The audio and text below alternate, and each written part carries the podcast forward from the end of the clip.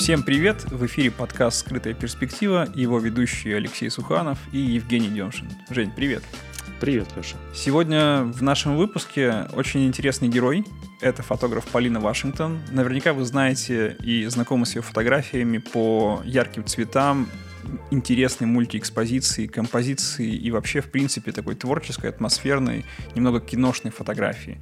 Вот мы хотим с ней сегодня поговорить о ее творчестве, о творческом пути и о том, как э, ежедневная фотография, документация своей жизни позволяет сделать ее, не знаю, более глубокой, ценной, интересной.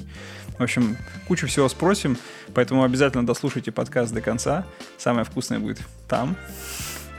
Полин, привет. Привет. Если я правильно помню, по каким-то интервью, которые уже были у тебя, ты училась на кинооператора. Да, я после школы, через год точнее, поступила на кинооператора в кино и телевидение. И это стало такой, наверное, отправной какой-то точкой на этом пути. И я отучилась, собственно, пять лет на кинооператора. Вот. Как много у тебя получилось перенести вот этого опыта кино в твою фотографию? Наверное, это самый важный момент. Пригодилось ли все это? Мне кажется, что вот какое-то понимание, ну, пригодилось это или нет, оно пришло совсем недавно. Потому что когда я еще училась в университете, мне казалось, что я ну, в каком-то смысле, может быть, даже трачу время — потому что мы занимались какими-то базовыми вещами, в каком-то смысле, может быть, даже устаревшими. И мне все время хотелось что-то пробовать свое, экспериментировать, а ты вроде как должен был находиться в рамках вот этого академического образования. И я все стремилась скорее и скорее выскочить из университета, чтобы начать заниматься чем-то другим. Но спустя вот уже много времени я на самом деле мне кажется, недавно начала понимать, насколько это круто вообще мне помогло в жизни и в творчестве. И вот эта база, от которой я так отнекивалась, и от которой очень хотелось убежать сразу же к чему-то необычному, каким-то экспериментам, она стала очень классным фундаментом, на котором я уже потом, собственно, и начала развивать какие-то свои штуки. И мне кажется, без этого этот путь был бы, ну, каким-то, может быть, более тернистым, и сейчас о многих вещах я не думаю, просто потому что они у меня есть на подкорке, и мне их как-то заложили вот за эти пять лет. И они на самом деле очень сильно помогают в съемках и ну, вообще в том, как я отношусь к кадру, как формирую кадр. А можно я один вопрос про э, саморефлексию и самопознание сейчас верну? Мне кажется, он просто в тему. Вот ты сказала, что после школы, ну там через год ты пошла на кинооператора. То есть у тебя уже был какой-то запрос и понимание того, что ты хочешь э, связать себя с э, ну, каким-то визуальным сторителлингом. Мне кажется, что многие, ну, я по себе, допустим, сужу, что вот я когда выпускался, я вообще понятия не имел, э, кем я хочу стать, чем я хочу заниматься. И мне кажется, вот если бы я в то время тоже так осознанно понимал, что мне хочется там, ну, не знаю, фотографию, в кино, еще куда-то, то, конечно, ну, меньше времени было бы потрачено на какие-то поиски вот эти. Угу. Как, как ты вот, э, не знаю, во сколько, наверное, лет ты обнаружила в себе, что ли, вот, что вот это твое? Ну, да, я еще в школе, ну, в старших классах поняла, что я хочу пойти учиться на кинооператора. Но там тоже такая непростая не, не история. Я увлеклась фотографией в старших классах, и это как-то меня очень сильно зацепило и развернуло от музыки, потому что до этого я занималась музыкой и была уверена, что ну, с этим и свяжу как-то свою жизнь. Вот, но как-то так э, случилось, что началась фотография. И я очень хотела учиться именно фотографии, ну, как высшее образование — и не хотелось ну, каких-то компромиссов, я не знаю, там, или просто отучиться где-то ради какой-то галочки. Вот, поэтому выбора на самом деле, на деле было немного, где можно было учиться. Я вообще из Великого Новгорода, поэтому я рассматривала варианты поступления в Питер. И было что-то связанное с фотографией в Кульке, и была э, кафедра операторского искусства в кино и телевидении — и я была наслышана о том, что там очень хорошую дают базу по фотографии. И, собственно, таким образом я решила, что буду поступать туда, но тогда я как бы рассчитывала больше как бы получить опыт фотографии скорее, чем кино. Но когда начала готовиться, когда начала как-то вообще вливаться в эту тему, поняла, что кино мне тоже очень нравится, операторское искусство безумно интересное. И стала поступать туда. И, собственно, только туда я и поступала, больше ни в какие вузы я документы не подавала. Первый раз я не поступила, Э, потому что у меня был вариант только на бюджет пройти, а я завалила, по-моему, второй, да, второй творческий конкурс. И после этого я пошла на подго- подготовительные курсы, которые длились год где-то. Ездила в Питер, жила здесь, и потом уже поступила на бюджет вот со второй попытки. А как так вышло, что кино тебя не захватило? Сейчас? Нет, ну вот когда ты училась, э, ты говорила, что шла за фотографией угу. в первую очередь, и фотографического альтернативы какого-то такого высшего фотографического образования его, по-моему, и до сих пор в нашей стране нет. А, но э, как так вышло, что ты в конечном итоге не нырнула вообще в киноиндустрию и не стала кинооператором, и там, не знаю, не началась твоя карьера именно в кино?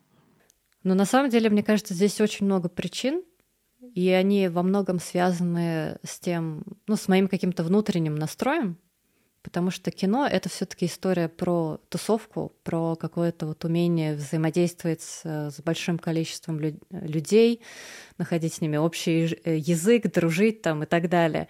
А я всегда, ну, такой более замкнутый в себе человек, и в целом люблю делать и придумывать все одна. И когда, наверное, в университете начались какие-то практики и, и вообще более серьезные глобальные съемки, ну, когда нужно было там прийти поассистировать, например, на съемках клипа, и это там занимало весь день, я выходила с этих съемок и понимала, что ну, у меня вся, вся энергия, она просто ну, ушла куда-то. И мне нас... Все раздала. Да, мне настолько было как-то в этом некомфортно, не знаю, тяжело.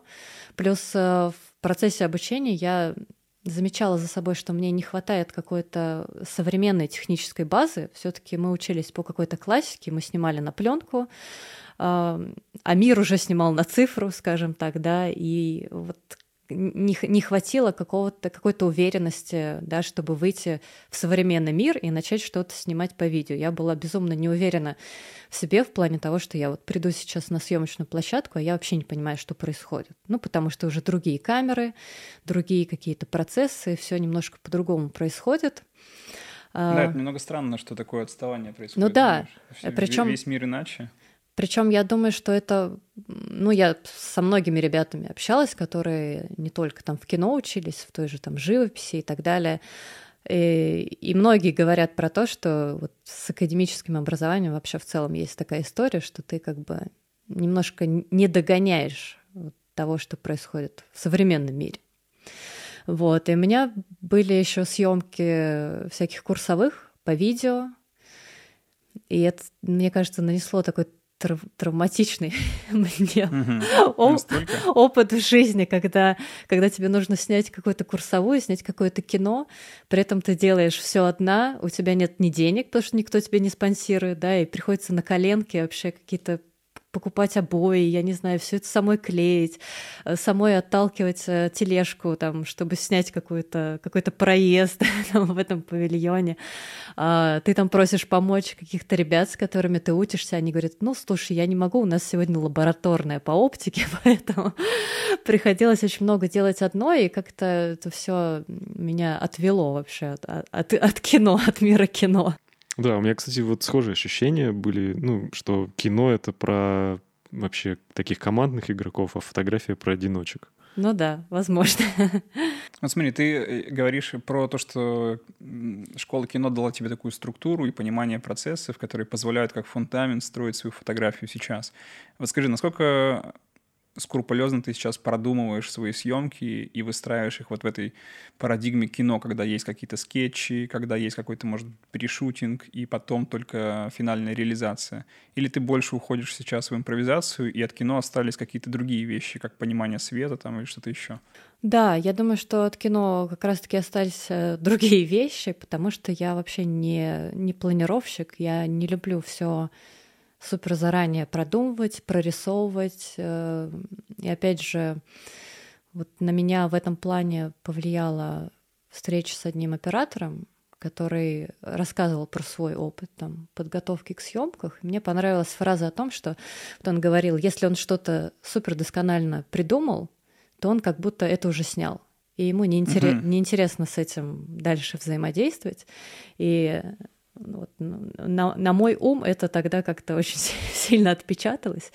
И в целом я, я поняла, что мне нравится что-то спонтанное, искать что-то в процессе, доверять какой-то своей интуиции, чем заранее продумывать, потому что когда ты все очень-очень четко заранее продумываешь, и в целом понятно, почему это происходит в кино, и, да, и почему это в кино необходимо, а, ты в то же время становишься этим и ограничен то ты смотришь э, на съемку в пределах того, что ты уже придумал для этой съемки.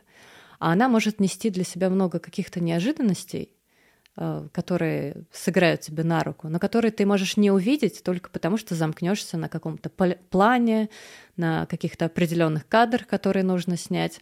И вот это для меня какая-то несвобода. Хотя иногда у меня бывают э, какие-то вот именно идеи, я могу их зарисовать, да, просто чтобы не забыть на съемке, но это скорее такие исключения. А как часто ты себя выталкиваешь из зоны комфорта для того, чтобы появлялось вот это что-то новое? Ну, то есть, я как правильно понимаю, ты приходишь на съемку, у тебя есть какая-то идея, может быть, даже зарисовка была однажды, ты начинаешь снимать, ты импровизируешь, ты каким-то образом еще себя подталкиваешь к тому, чтобы оказаться в непривычной ситуации. Например, нестандартная оптика или какой-то новый свет, или, может быть, какая-то новая технология съемки. Ну, конечно, я периодически стараюсь это делать, потому что иначе можно застрять в каких-то ну, своих шаблонах, это может быть э, вообще планирование какой-то съемки, где ты ничего не планируешь. Например, просто выбираешь точку на карте, берешь модель и идешь и не знаешь, что вообще будешь с этим делать.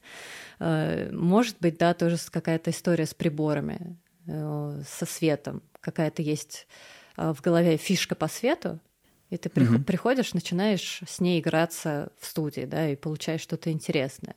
Ну, из банальных каких-то пр- примеров, там, я не знаю, э, нашла я у себя дома какую-то линзу Френеля, думаю, ну, надо попробовать, может быть, что-нибудь покрутить на съемке с этим. В итоге я пришла в павильон, поставила ее перед прибором, и там началось такое, что ну, сложно было вообще остановиться.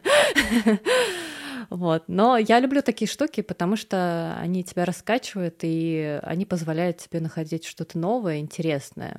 Потому что, ну, невозможно делать все время одно и то же, и при этом сохранять к этому какой-то колоссальный интерес. Звучит очень по-рок-н-ролльному взять модель, отправиться на точку на карте, ничего не планируя, и начать там творить. Круто. На самом деле уже второй герой подкаста, ну, отчасти проповедует э, такую историю про то, что нафиг скрупулезную подготовку, когда это не нужно, когда это не какая-то коммерция творчества, а нужно просто расслабиться и вспомнить, каково это снимать себе в кайф. Я просто тоже помню, мне всегда папа говорил, что вдохновение, оно должно приходить в процессе. Ты не должен сидеть ждать там какой-то идеи, там чуда, я не знаю, и так далее. Можно просто поставить себя в такие условия, в которых это вдохновение может вообще возникнуть. И мне это нравится пробовать у себя на съемку. Скажи, а вот э, цветы и ну, какие-то натюрморты, которые ты снимаешь, это, это тоже в какой-то степени про, ну что ли, про поиск чего-то нового или это что-то другое для тебя?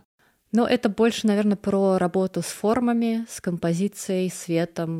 Но опять же, это не что-то, куда я иду с четким планом. Я просто, у меня есть там, не знаю, букет, у меня есть цветок, я его ставлю и начинаю что-то искать в этом.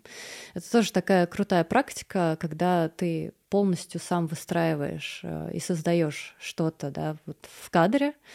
Э, у тебя есть какой-то неподвижный объект, э, в отличие от человека, да, если мы говорим про натюрморт. И ты можешь максимально здесь э, раскрыться в плане какого-то детального расположения объектов в кадре, акцентов и так далее. То есть это такая очень хорошая практика на композиционную составляющую, как мне кажется. Вот ты используешь слово практика, то есть в основном цель именно потренироваться еще раз и чему-то еще научиться, или это какая-то своеобразная медитация, то есть ты ставишь цветы, снимаешь себе в удовольствие, и как бы цели-то нету, как таковой там нет, обязательно получить цели результат. нет, но это как бы приходит к тебе. То есть я, я не ставлю себе задачу, там, не знаю, стать лучше в композиции, когда я снимаю натюрморт. Я скорее просто получаю удовольствие от процесса самого. Мне нравится, там, ну да, можно сказать, что это что-то медитативное, поиск света, цвета и так далее. Но сопутствующий фактор, да, получается, что ты в этом тоже растешь, как ты развиваешься как фотограф. Такое приятное, приятное дополнение. Ну, раз уж Женя затронул тему каких-то отдельных фотографий, мне тоже хочется про один снимок спросить ради интереса. У тебя есть фотография, где девушка на фоне рыб в каком-то, видимо, океанариуме. океанариуме да. да, синий цвет и желтые рыбы, и, видимо, мультиэкспозиция. Угу. Как получился этот кадр? Он очень красивый, прям супер классный. А, но ну, мы хотели с девочкой поснимать. Я, как всегда, не могла придумать, куда же нам пойти. и решила, что мы пойдем в океанариум, и, и все. И вот так оно и случилось. Что-то особо мы не планировали. Но я знала, что там будут аквариумы, там будут рыбы, у меня будет модель. А, я взяла, по-моему, тогда даже одну камеру специально, чтобы сфокусироваться только на мультиэкспозиции. И там в, проце- в процессе да? я уже... Фуджи, да. Я совмещала какие-то кадры интересные вот с этими рыбами и девушкой. Блин, получилось очень необычно, круто. Давай тогда про техническую сторону тоже чуть-чуть, э, может быть, зацепим, так как ты достаточно много снимала на пленку и периодически продолжаешь, как я понял, снимать. Расскажи о своем переходе вот этого от пленки, когда ты училась, к цифре, потом как ты начала совмещать эти инструменты и вообще каким образом ты их сейчас сочетаешь между собой? Ну, сейчас я не снимаю на пленку вообще. И не, сни... угу. не снимаю, наверное, уже года четыре или около того. Да. Неожиданно. Э, я недавно просто покупала пленку чисто поиграться, но, скажем так, перехода обратно, возврата к пленке у меня не было. Ладно, это по-другому. Как ты ее отпустила? Ага. Как, как не люди приходят, в принципе, понятно. Почему ты решила, что ее можно отпустить? Ну, как, как пришла я к ней, на самом деле, тоже не, не своего желания, скажем так. я начала снимать на пленку, потому что это было обязательно для обучения в университете. Мы проявляли и печатали черно-белые фотографии. Ну, и это был обязательный навык, которым нужно было обладать. И я вообще не могу сказать, что я была сильно в восторге начать снимать на пленку ну, чтобы поступить в университет. Мне казалось, что это какая-то, ну, очень отсталая история, и сейчас все уже снимают на цифру. Вот, но потом я втянулась на много лет и вообще не признавала после этого цифру. Мне сложно было, наверное, отпустить пленку, потому что я очень к ней привыкла, и я очень хорошо понимала, как с ней взаимодействовать, как получать то изображение, которое мне нравится. А с цифрой этого не было, поскольку опыта работы тоже особо не было, и получая какой-то серый кадр, необработанный, ну, он обычно всегда выглядит довольно плоско как-то, по цветам скучно и так далее. И я, когда на него смотрела, я не понимала, что с ним сделать. То есть с пленкой все было проще. Тебе ее проявляли, да, я могла там получить скан, немножко подкрутить цвета, но в целом каких-то глобальных изменений мне не нужно было производить в изображении. А с, а с цифрой как раз нужно было начать э, ну, с ней взаимодействовать. То есть э, обработка э, ну, цифрового изображения, мне кажется, такой довольно важный этап. И у меня его не было, не было этого опыта, не было понимания, что с этим делать, поэтому я очень долго плевалась, очень долго пыталась подступиться к цифре, Начинала снимать, бросала, потом снова пробовала, опять бросала. И весь этот момент ну, перехода не завершился, пока я не начала учиться обрабатывать, мне кажется. И вот как только я смогла проявлять в изображении то, что мне хочется, по цвету, э, тогда я приняла эту, эту форму и начала уже работать с ней. Но вот сам этот переход, мне кажется, я хотела его сделать просто потому, что я уже устала от пленки. В ней для меня... От процесса? От процессов, да, не было чего-то нового, вот, вот этого, да, вот поиска какого-то. Все шло по очень такой выверенной и хорошо известной дорожке, и мне не хватало какого-то ну, чего-то нового в творчестве. Я просто там подумала, что, возможно, я смогу это найти в цифре. Ну, потому что для меня это что-то совершенно неизведанное. Ну и так начала потихонечку учиться на нее снимать, и в итоге теперь вот перешла полностью. Почему полностью решил отказаться от пленки, несмотря на то, что там порой есть какая-то большая глубина и более интересный цвет? Безусловно, можно в цифре все это как-то репродуцировать, но, наверное, все-таки пленка дает это даже иногда легче или естественней. Ну, мне сейчас не кажется это легче. Сейчас, наверное, поскольку есть опыт, мне легче работать с цифрой, потому что я научилась с ней работать, я могу получить свои цвета, плюс это совершенно другие какие-то сроки. Мне не нужно ждать проявки, сканирования, да, и очень большой промежуток времени как бы просто ну, освобождается для меня.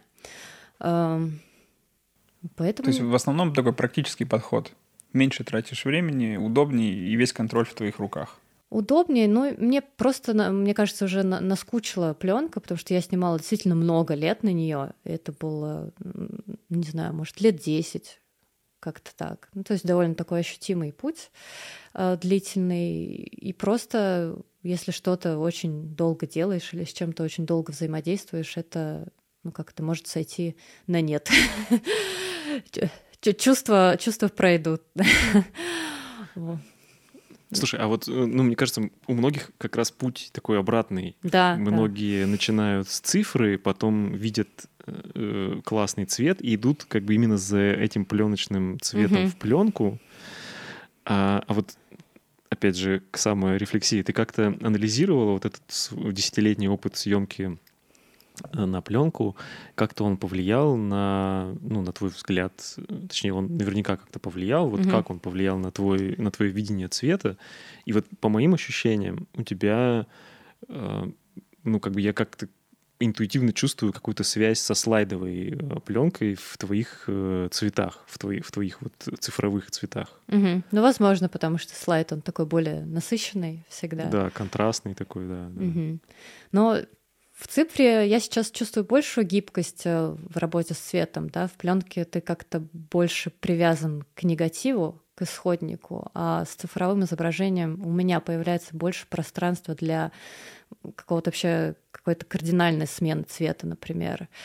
И с пленкой я думаю, что я не, не столько по цвету чему-то научилась, сколько, наверное, в плане процесса потому что пленка меня научила ну, так довольно осознанно подходить к кадру, ну просто потому что ты ограничен э, количеством кадров в пленке.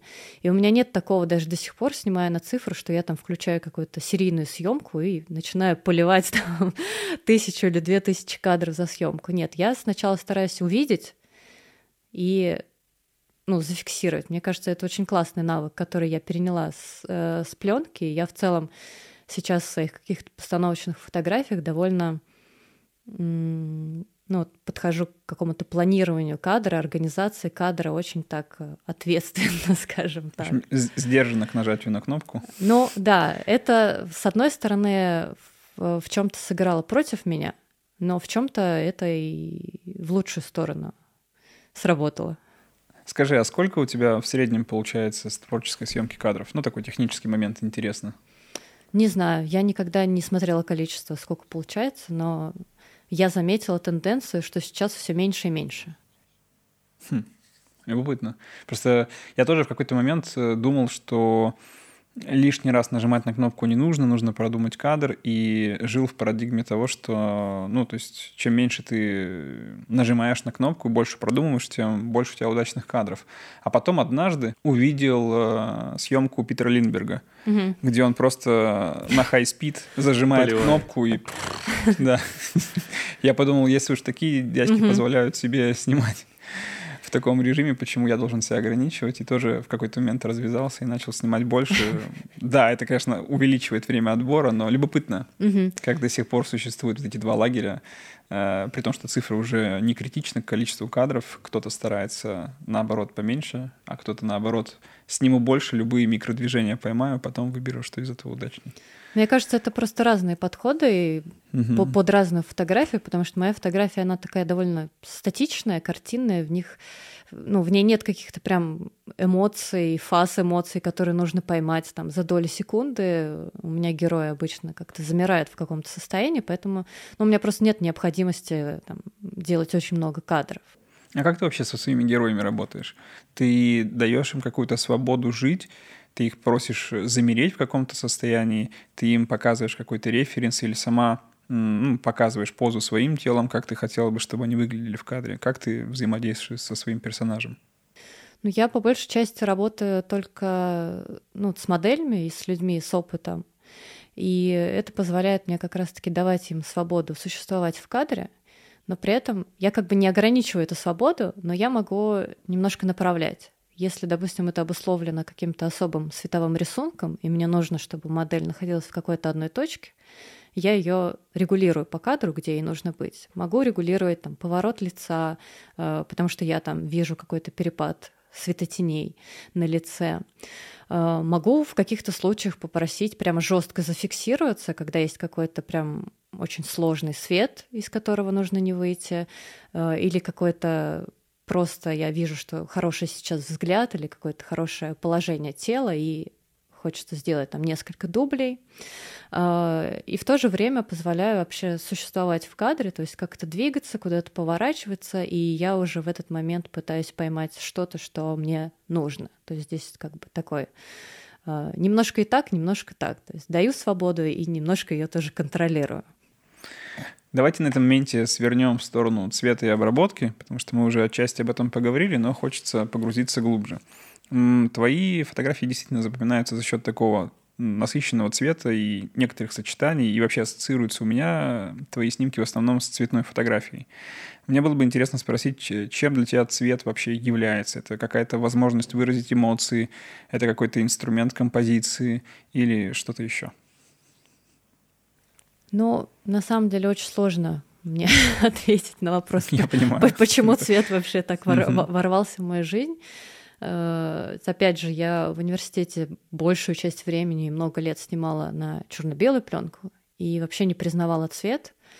По-моему, на каком-то третьем курсе у нас э, уже поставили в экзамены цветные работы, и нужно было начать снимать что-то на цвет. Я тоже ужасно мучилась, сопротивлялась, э, потому что мне казалось, что найти какую-то цветовую гармонию в городе, да, и вообще в жизни, которая перегружена какой-то информацией, рекламой, вывесками, вот этим всем визуальным мусором, что это невозможно.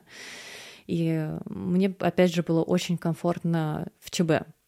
Но сдавать экзамен было нужно, поэтому я как-то начинала ну, постепенно это искать, но для себя все равно очень длительное время все равно все переводила в ЧБ. То есть я сдавала работы как цветные для галочки, а себе в портфолио их переводила обратно в ЧБ, чтобы как-то не отступать от этого пути.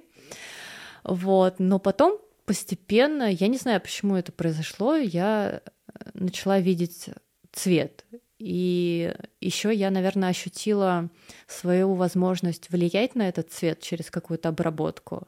А, то есть не, не просто иметь дело с чем-то, с чем я столкнулась, сфотографировала, и все, а на что я все-таки могу как-то повлиять. Сначала это была просто обработка цвета, да, потом уже добавилась э, работа со светом и с цветным светом, где я полностью управляю какими-то цветовыми акцентами и так далее.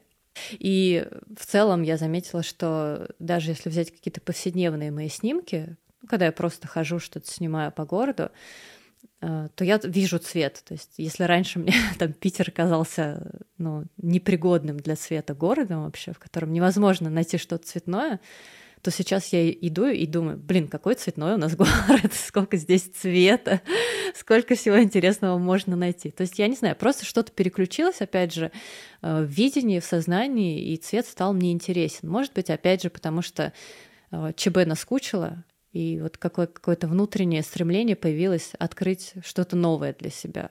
Насколько большой разрыв между кадром, который ты сняла, и кадром, который ты выкладываешь? Насколько много там обработки по цвету и манипуляций с ним? Или он близок к исходнику и требуется буквально чуть-чуть довести оттенки? Как По- внутренняя кухня любопытно. Я думаю, по-разному, но нет такого, что там прям какие-то жесткие изменения, что там ты открываешь до и после, и просто вообще совершенно разные миры какие-то. Я иногда, если, допустим, работаю в студии э, с цветным светом, то обычно там нет каких-то глобальных изменений. То есть, потому что я уже в целом цветом все, что мне нужно, показала, могу это как-то усилить, немножко поменять по оттенку, э, сбалансировать, в общем, цвета, которые есть в кадре, но каких-то прям жесткого разрыва, я думаю, что не будет. А, Но в целом, мне кажется, она все равно, вот моя обработка и даже каких-то повседневных кадров, она по цвету такая заметная. Не, не- не сказать, что там чуть-чуть что-то я там подвинула, может, какой-нибудь ползуночек там кривой туда-сюда. Вот, она довольно-таки в целом отличается от э, оригинала, но не могу сказать, что прям как-то супер сильно. Я скорее проявляю цвета, которые заложены в изображении, да, которые как бы не бросаются на первый взгляд на исходники э, э, сразу же, да, а вытягиваю какой-то потенциал, который есть за счет тех же, не знаю, каких-то паразитных цветов, которые многие от них избавляются, а я, наоборот, как-то ну, научилась их использовать так, чтобы цветовая палитра изображения стала больше там, интереснее. Вот, поэтому я скорее как-то вы- вытаскиваю все, что можно, вытаскиваю цвет, который может быть заложен. Эм, И бывает э, тоже, опять же, все зависит от снимка какого-то конкретного. Иногда я могу очень сильно увести баланс в какую-то сторону. То есть снимок, допустим, был какой-то естественный, там, теплый, а мне может захотеться добавить какого-то меланхоличного настроения, чего-то такого синего, грустного, и я могу там довольно сильно крутануть баланс в синюю сторону и уже начать обработку именно из этой точки. Вообще этот поиск цвета долго э, времени, много времени у тебя занимает? Ну, тут тоже, э, знаешь, какие-то фотографы обрабатывают там условно за 5 минут свои снимки, какие-то рассказывают о том, что ищут цвет, и это не терпит какой-то спешки, и могут даже иногда над одной фотографией долго просидеть. Ну, Или это слишком широкий вопрос? Э, В целом вот этот весь поиск, поиск цве- цвета, мне кажется, он вообще растянут на годы, да, постепенно. Но если говорить про съемки, я не знаю, я обычно за вечер как-то справляюсь с этим. Не могу сказать, что я очень долго сижу. Может быть, потому что у меня уже есть какая-то база своих пресетов, которые я просто выбираю, и потом начинаю на их основе подкручивать э, каждый определенный кадр до того состояния, которое мне нравится. То есть есть какая-то база уже наработанная, на которой я работаю. Вот. Но бывают и кадры, которые нужно делать с нуля, и тоже не могу сказать, что я очень долго сижу, наверное, потому что я всегда понимаю, что мне нужно и как этого добиться. И это не, не занимает прям каких-то недель, месяцев, не знаю. Вот э, ты сказала любопытную штуку, что ты стараешься расширить э, палитру ну, Мгм. как бы цветов, да, а, а у меня почему-то наоборот ощущ... ну, вот мои ощущения от твоих фотографий такие, что как будто бы ты двигаешься в противоположном э, направлении при обработке, стараясь, э, как бы наоборот, сократить количество цветов, но увеличить вариативность оттенков. Ну, типа есть доминирующий да, цвет. да, то есть есть какие-то, Да. ну, допустим, два цвета, но в разных оттенках. То есть, наоборот, как будто палитра сокращается, а вот вариативность э, там двух или трех цветов, Мгм. она как бы увеличивается. То есть я вот как-то вот так э, твои фотографии вижу. Но скорее, Ошибаюсь я? мне кажется, просто есть какая-то цветовая доминанта основная, и в нее вкрапляются еще какие-то такие оттенки, которые тоже ну, несут что-то. А что несут? Вот э, хороший вопрос на самом деле. Как ты эмоционально, что ли, описала бы свои фотографии? Вот это са- са- самый вообще такой ненавистный вопрос к, к любому фотографу, что, о чем говорят твои фотографии.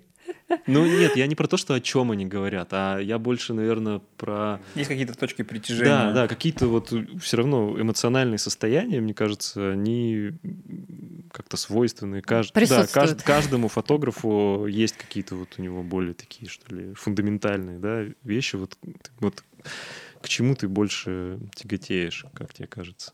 Мне кажется, моя фотография — это отражение моих каких-то внутренних состояний, моего какого-то э, внутреннего содержания, и это что-то про какую-то задумчивость, про погружение в себя, какое-то, может быть, даже одиночество. Но одиночество не в плане там какого-то грустного, печального чувства, а просто комфортного пребывания наедине с собой, какого-то вот э, внутреннего поиска. Ну, что-то вот такое очень угу уединенная, задумчивая и с погружением внутрь, скажем так. И я на каком-то уроке, по-моему, тоже мне нужно было объяснить, ну не то, что объяснить, а как-то вот передать, а, какие внутренние состояния, через какие визуальные средства фотографии ну, воспроизводятся.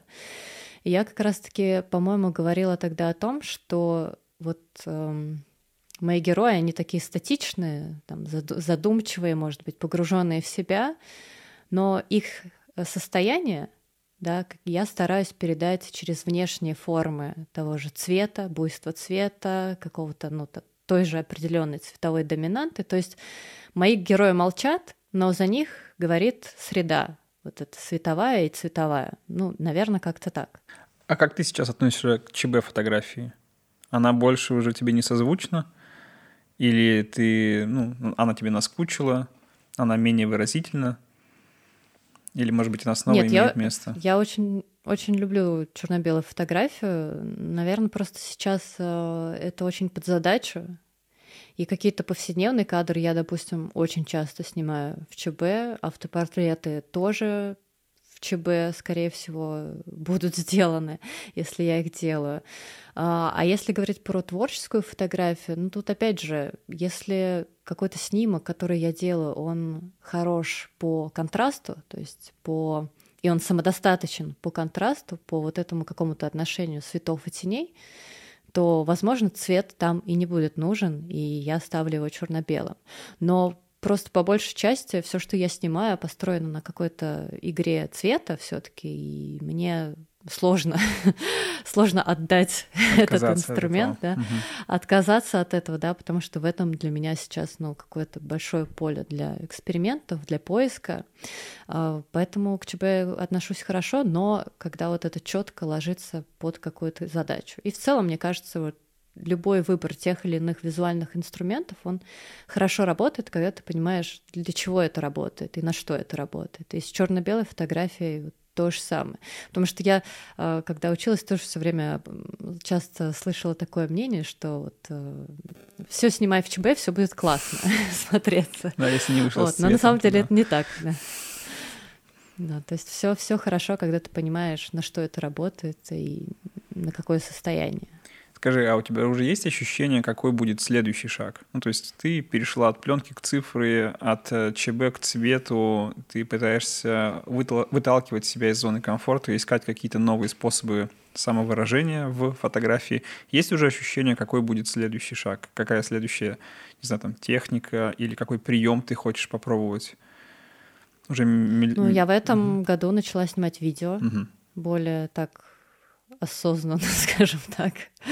И это, это сложнее, и это, наверное, что-то вот новое для меня сейчас. Несмотря на то, что у меня там высшее образование кинооператора, но видео для меня пока сейчас это вот такая зона дискомфорта. А в, а в чем сложность? Ну вот как, что для тебя там кажется таким камнем, который нужно разгрызть? Потому что это в любом случае получается история, которая ну, как-то связана вот все, все кадры, которые ты снимаешь, они должны быть как-то связаны между собой, они должны перетекать друг в друга. То есть фотографии я могу сделать много разных планов, и в целом это сложится в какую-то историю, потому что ну, тебе не обязательно иметь там какие-то переходные вот эти элементы между снимками. А видео ты без этого не справишься. Тебе вот нужно как раз-таки находить э, вот эти связующие элементы, и это довольно сложно. И вот с этим, наверное, я пытаюсь сейчас работать, вот именно пытаясь поменять какое-то видение фотографа на видение какого-то видеомейкера, оператора и так далее. Да? Сложить из этого вот какую-то гармоничную линию, с которой все кадры будут перетекать друг в друга. Ну да, это вот э, я тоже для меня это тоже очень тяжело дается в понимании э, вот это вот мыслить именно таким монтажным, Монтажно, монтажным планом, да. да, что, что... То есть есть статичные картинки, и ты, ты как угу. бы их видишь, вот, вот классно, а когда ты выкладываешь там, ну, там, не знаю, Final Cut на монтажный стол, ты понимаешь, что они вообще как бы друг с другом не, не клеятся. Да-да-да. Что перебивок недостаточно. Да, да. Это да, точно. Давай поговорим немножко про вдохновение. В еще одном интервью э, ты сказал, что в последнее время отключилась от прочих медиумов, э, кроме фотографий, что ты стараешься лишнее не впитывать и как бы творить из себя. Это и сейчас так? Вообще я не помню, чтобы я такого говорила. Все записано. А, возможно, я имела в виду то, что я отключилась от других медиумов, потому что я погрузилась очень сильно в фотографию. Ну, то есть просто у меня, э, например, в плане кино есть очень мало времени, чтобы смотреть какие-то фильмы. То есть это не, не какой-то выбор, я не буду смотреть кино, чтобы оно на меня не влияло. Просто у меня нет времени его смотреть э, в такой степени. Э, но вообще я считаю, что наоборот, нужно себя открывать каким-то разным направлением, разным искусством и как бы наполнять себя чем-то, потому что ты не можешь сделать что-то новое, что-то интересное, когда ты, опять же, на, существуешь на каких-то заезженных схемах, тебе нужно себя чем-то подпитывать. Просто у всех это разные какие-то источники, да, того же вдохновения. Что подпитывает я, например, тебя? Боль... Ну, я больше читаю, чем на самом деле смотрю фильмы, потому что чтение, uh-huh. мне кажется, очень развивает воображение. То есть в кино мне уже дают готовый продукт, как Блин, это выглядит. Прям... Дай пять. Да. А в книге тебе приходится как-то это все додумывать, представлять, и это, мне кажется, развивает очень хорошо фантазию. Поэтому, наверное, я, несмотря на, казалось бы, такой вот парадокс, я более книжный человек, чем киношный. Знаешь, мы обычно спрашиваем фотографов, которых приглашаем, какой фильм можешь порекомендовать, да, там, какого автора посмотреть. А тебя давай спросим, а, а что почитать? Что такого классного ты могла бы порекомендовать? Э, понятно, что все на вкус, но тем не менее такого сильно вдохновившего тебя в какой-то момент. Одну, две, может, три книги каких-то. Очень много таких книг. Я вот сейчас не вспомню точное название, но, по-моему, а, там длинное было какое-то название. Бас Олдрин где-то сейчас. Угу, то есть это автобиография астронавта? Нет, нет, нет, это художественная книга, да, но очень, очень прикольная. Эм, Волх, э, последнее, что... Ну, нет, не то, что последнее, мне кажется, в прошлом году я читала. Фалза тоже очень мне понравился. И «Апельсиновая девушка». В общем, не знаю. Все три книги мне не знакомы. Да, я тоже Мне, мне, мне сложно вспомнить, э, прям, потому что я, не знаю, я обычно читаю, и как-то это сразу э, вылетает. Еще мне понравилось, я помню, тоже, может быть, пару лет назад читала «Норвежский лес». А, ну, угу. да, там очень атмосферно. И, и это, да, произвело такое большое впечатление на меня тоже. Угу. Ну, Мураками, мне кажется, в принципе, очень такой автор про ну, настроение, да, атмосферу какого-то сна, я бы сказал, mm-hmm. что-то такое. Давайте мы в конце выпуска, друзья, оставим вам список книг на летнее чтение Полины Вашингтон. Ну да, слушай, я, я тут просто хотел поддержать это мнение, что последнее, что я смотрел такого из блокбастеров, это Дюна, я просто не мог ее смотреть, потому что вообще все не так, как бы, и все, все не так, и все... Все испортили.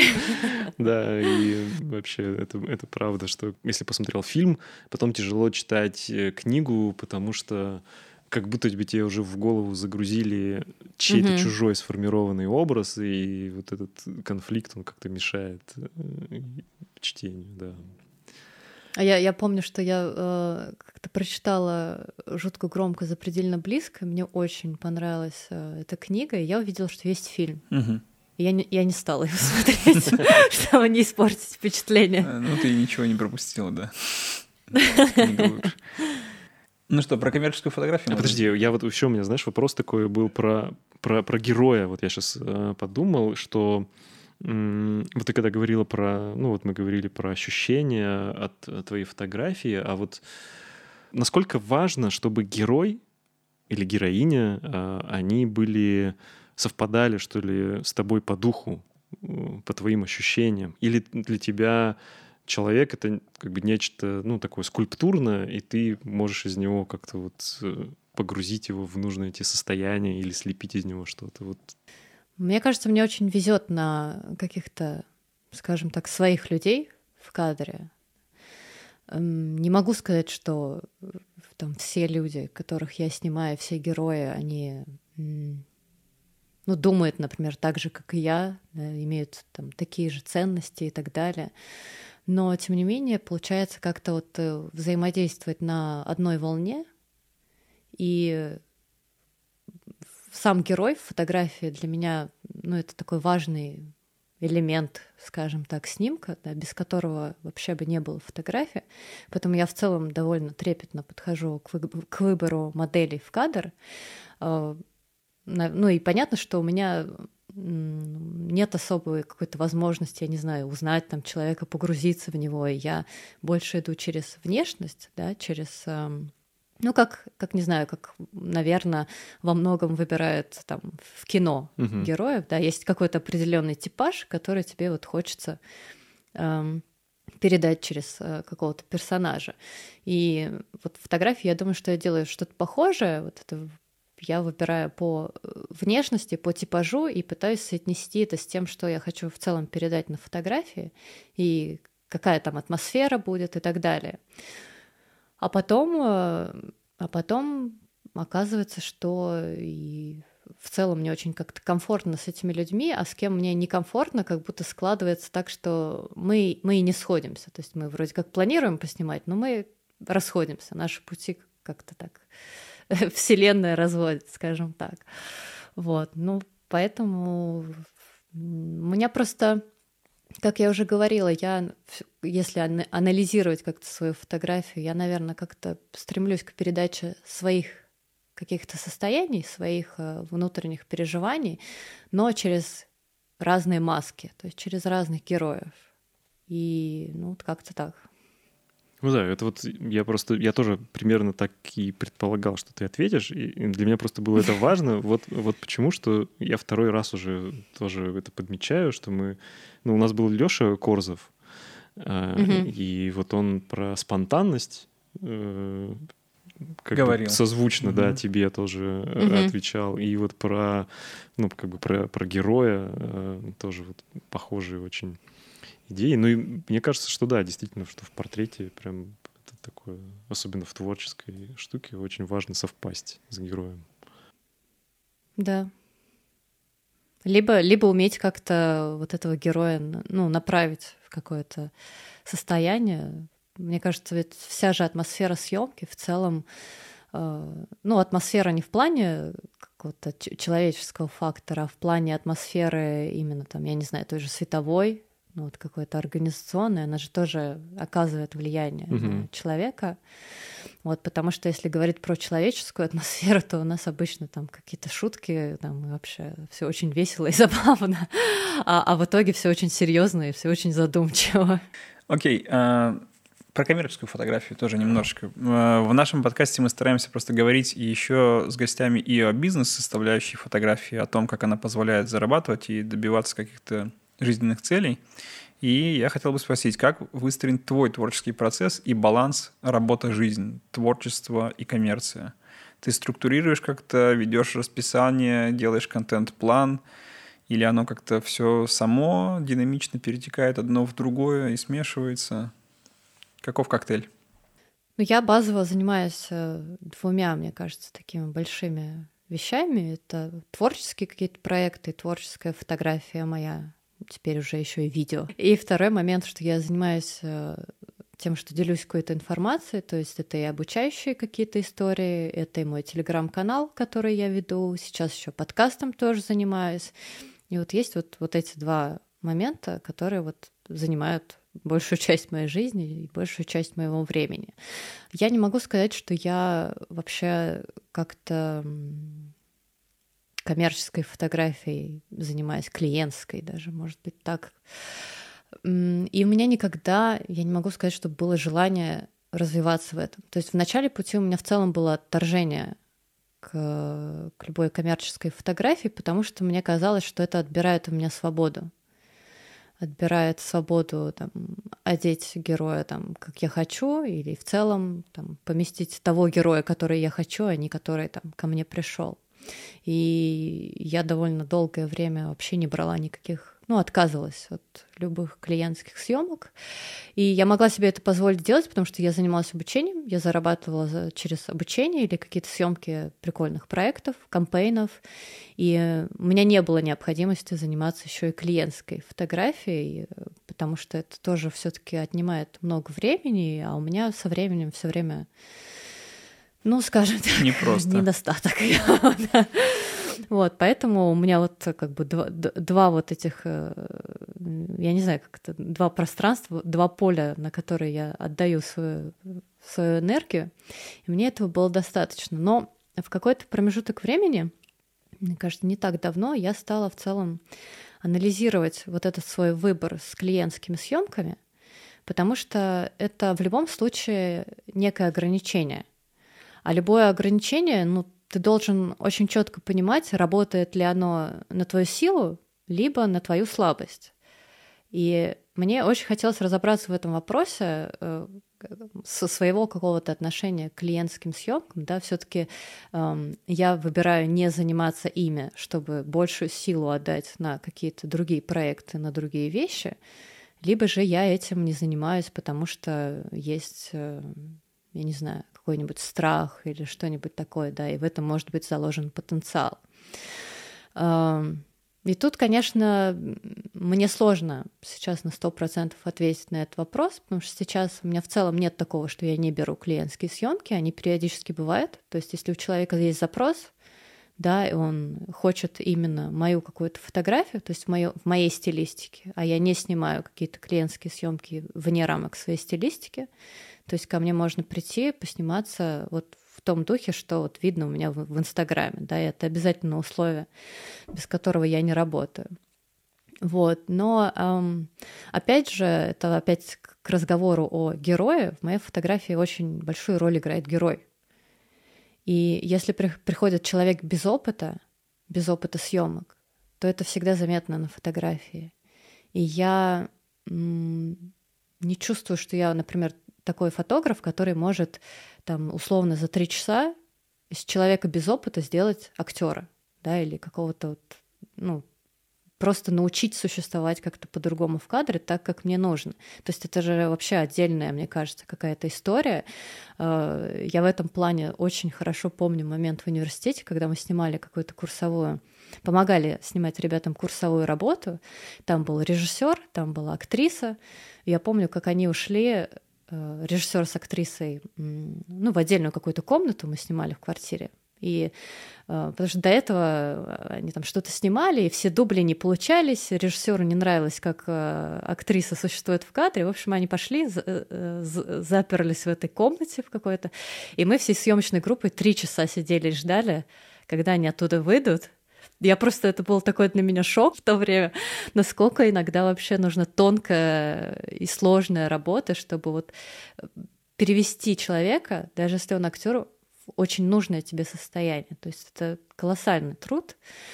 И я не могу сказать, что моя фотография про это. А как да, ты поступаешь? Есть... Ну вот приходит к тебе человек, говорит, хочу съемку в твоем стиле, как вот у тебя в Инстаграме. Но опыта у меня ноль ты возьмешь такого человека и будешь пробовать с ним работать? Или ты сразу скажешь, ну, нет, извините, я в этот день занята? Здесь, опять же, мне кажется, очень э, много подсказок проскакивает в моменте обсуждения. То есть ты за счет того, что общаешься с человеком, пытаешься понять, что он хочет, да, как, как он вообще там, с тобой разговаривает, как он там настроен ко всей этой подготовке, сопротивляется он каким-то моментам, допустим, по одежде или не сопротивляется. Ты понимаешь, насколько у вас велики шансы сработаться вместе. Я стараюсь вот как-то ориентироваться по, по вот этому э, такому сложному, мне кажется, параметру, но вот внутреннему все-таки ощущению, когда я чувствую, что человек со мной на одной волне, да, и он готов довериться. Тогда почему бы и нет? Да, если у человека есть запрос, я могу это реализовать, то ну, мы можем попробовать. Но если я чувствую, что идет какое-то в чем-то сопротивление, причем сопротивление в каких-то важных для меня вещах, фундаментальных, то я могу с этого съехать. Ну, просто потому что я понимаю, что я тогда ну, не сделаю свою работу хорошо, и сама из-за этого еще больше расстроюсь. А на твоем сайте в портфолио можно увидеть э, среди снимков коммерческие съемки? Или У меня на не... сайте нет, нет портфолио. А, да? Ну, ну ладно, тогда... В Инстаграме. В Инстаграме, В Инстаграме есть, да. Не так много, но есть. То есть ты тоже выкладываешь их периодически. Окей. Редко, но есть, да. Вернемся к сайту. На сайте у тебя в разделе вопросов и ответов есть упоминание команды, что ты работаешь в команде. Кто в нее входит? Ну, не в смысле имен, ну, в смысле, в смысле задач, профессий? Ну, я работаю всегда с ассистентом сейчас. И я прописываю это на сайте скорее для того, чтобы... Ну, сейчас уже, конечно, редко такое бывает, но вот раньше тоже часто было там, можно я приду на съемку, там, возьму там подружку, там, друга, мужа, они могут что-нибудь помочь, поддержать там и так далее. Но мне это совершенно не нужно сейчас уже не тот уровень, поэтому я обозначаю, что у меня всегда есть ассистент. Э, по желанию может быть, допустим, оператор, который может все это снять, например, бэкстейдж какой-нибудь, да. Иногда бывает, что есть потребность в двух ассистентах. в целом... Это когда вот, много света? Ну, это когда много задач по свету, да. Ну, или, допустим, ну да, но это еще может быть на самом деле на натуре, где нет возможности там расставить какие-то стойки, тебе просто нужно больше рук, например. А в остальном стилистов у меня нет, визажистов у меня нет. Ну, ты имеешь в виду в штате, Всё. ты имеешь в виду, что ну, ты да, подключаешь да. по не, не, ситуации. Ну, я в целом никогда не снимаю. Мне кажется, у меня не было ни одной съемки со стилистом или визажистом. Интересно, почему? Ну, то есть, на мой вкус, э, стилист в творческую съемку может принести очень э, грамотную да. работу с одеждой и облегчить задачу, а может быть, порой, имея совершенно э, другой и больший опыт в этой сфере, угу. как-то усилить работу. Почему ты ну, не хочешь работать со стилистами? Ну, не то, что не хочу. Ну, во-первых, у меня такая фотография, опять же, в которой одежда не супер важна. То есть у меня обычно, если так посмотреть на портфолио, то ну, это какая-то базовая, на самом деле, одежда. И в этом плане это работает на то, что одежда не перетягивает внимание. Да, то есть она как бы есть, и она не отвлекает, э, но при этом какой-то сверхзадачное я на нее не добавляю. Э, второй момент, наверное, заключается в том, что все мои попытки поработать со стилистами э, как-то неудачно складывались неудачно в плане того, что когда мне прислали какие-то варианты, что можно использовать, мне это никогда не нравилось. И было ощущение, что поскольку э, мне в моей фотографии нужно что-то не сильно, ну, не то, что невзрачное, а то, что, ну, вот что-то спокойное, и в плане мейка, и в плане одежды. А стилистам все время хочется, наоборот, э, ну, показать вот какое-то что-то необычное, что-то такое с макияжем тоже его там, не знаю, перегрузить. А можно я выступлю адвокатом здесь стилистов и визажистов э, и верну вопросик? А, буквально недавно ты сказала, что тебе нравится, когда герой молчалив и спокоен в кадре, нету какой-то лютой динамики, но при этом пространство говорит за него. Но угу. одежда, подобранные стили, мейкап тоже могут говорить за героя. Да, безусловно, я вообще с этим не спорю и считаю, что это круто, если у тебя есть такой стилист, который вот на там, твоей волне, он понимает, что тебе нужно под съемку. Угу. Я же говорю про то, что я не столкнулась не с такими пока. людьми, угу. да, чтобы вот тот результат, который мне прислали, он мне понравился. И в итоге я сама там захожу на Авито, ищу какие-то платья, там покупаю их. Ну, и на, я не знаю, может быть, это связано с тем, что я не могу словами объяснить то, что мне нужно. Я это чувствую, И когда я это вижу, я понимаю, это оно или не оно. А как донести другому человеку, что мне нужно, ну, возможно, этот навык у меня еще не очень развит. Я не могу объяснить одежду там, в плане того, что какая она мне нужна. А ты какие-то мудборды делаешь к съемкам? Нет. Окей, все. Категорично. Ну да, но мне кажется, просто мудборд важен, когда реально ты работаешь ну, с кем-то в команде, кому-то тебе нужно это показать, а если ну, сам-то ты про себя... Ну, когда у тебя есть точка, то, то точное ТЗ какое-то, я не знаю, какая-то. Я для себя, бывает, история. составляю, чтобы не забыть, что я хочу. Так Полина же тебе говорит, да, что, да, что да. она точка на карте ей нужна. Все, я понял. Да. Не, ну прикольно, что все, все так по-разному. Это классно. Ну да. Окей, а, еще... А может, может быть, после этого подкаста мне напишут какие-нибудь классные стилисты. Не, если ты хочешь, мы прям так и скажем, ребята. Напишите по линии. Да, если вы классный стилист. Но сначала Я экзамен. буду только рада. А вот эти ассистенты, это какие-то одни и те же люди, или ты подключаешь там по ситуации, и теоретически можно побыть ассистентом на твоей съемке, если очень хочется, и ты умеешь таскать тяжелый свет и ставить его красиво. Ну или, по крайней ну, мере, сейчас это сложнее гораздо сделать, чем раньше. Я работаю с постоянным ассистентом сейчас, да, ну, э, когда есть возможности, когда по графику мы сходимся. Угу. В остальном случае, если я начинаю искать ассистента, я начинаю искать их э, среди тех, кто у меня учился. А, ну логично, да. Вот, потому что как минимум мы будем говорить на одном языке, и очень много времени будет э, отнимать на, на съемке вот эта какая-то сонастройка, да, вот понимание, что ты хочешь, если вот прям просто взять человека. Ну, мне часто пишут в директ, в директ сообщения, что вот, как, как побыть на съемке ассистентом. Я говорю, что, к сожалению, никак, вот пока что. Но, опять же, тоже бывают э, какие-то приятные исключения. Я не так давно пришла в одну студию поснимать автопортреты, и у меня на следующий день была запланирована довольно сложная съемка с колючей проволокой. Вот, я все думала, как же я там э, с, с этим совсем справлюсь. И я еще позвала тоже девочку, которая у меня училась, а постоянной ассистентки не было в этот момент в городе. И я что-то ходила, грузилась, что как, как же вот мы со всем вот этим справимся, мы такие две хрупкие девочки, и тут еще эта колючая проволока. И я просто иду по коридору студии, и меня останавливает а, парень, который там работает а, админом, и говорит, Полина, тебе случайно помощь на съемке не нужна как-нибудь? Я говорю, слушай, нужна. Завтра сможешь? Он такой, да, смогу. Вот. Да, это очень круто сложилось. Но и в целом, поскольку человек работает в студии, все-таки ты понимаешь, что он, ну, будет знать, как, там, как прикрутить ассистент, там, я не знаю, или надеть прибор и так далее. То есть в этом плане можно было быть э, спокойной.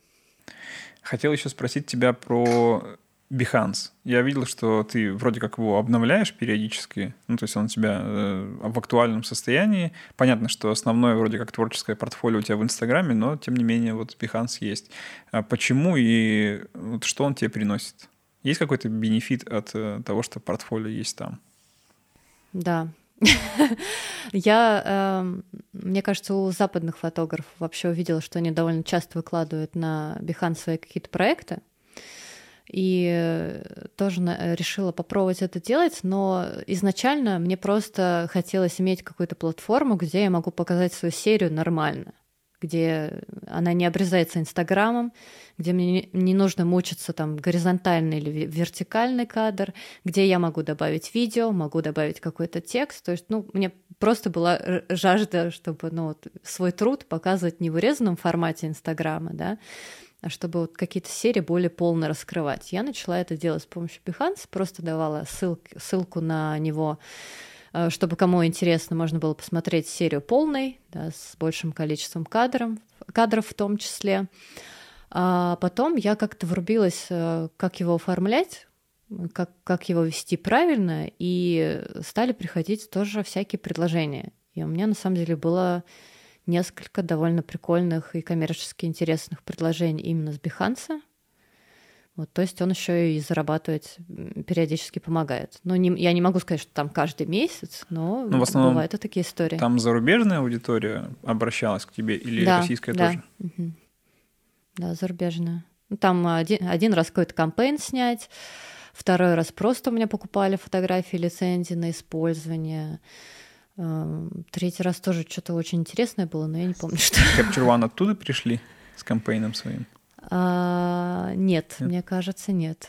Они так меня на просторах интернета нашли, я думаю. Про Behance ты сказала, что если правильно его вести, а в чем там какие-то секреты? А, сейчас я вам все расскажу. Доставайте тетрадь. Да нет, на самом деле все упирается в, просто в грамотное оформление, те же хэштеги, те же какие-то вот э, ты там се- секции выбираешь, э, фотографии, не фотографии, кино, фэшн и так далее.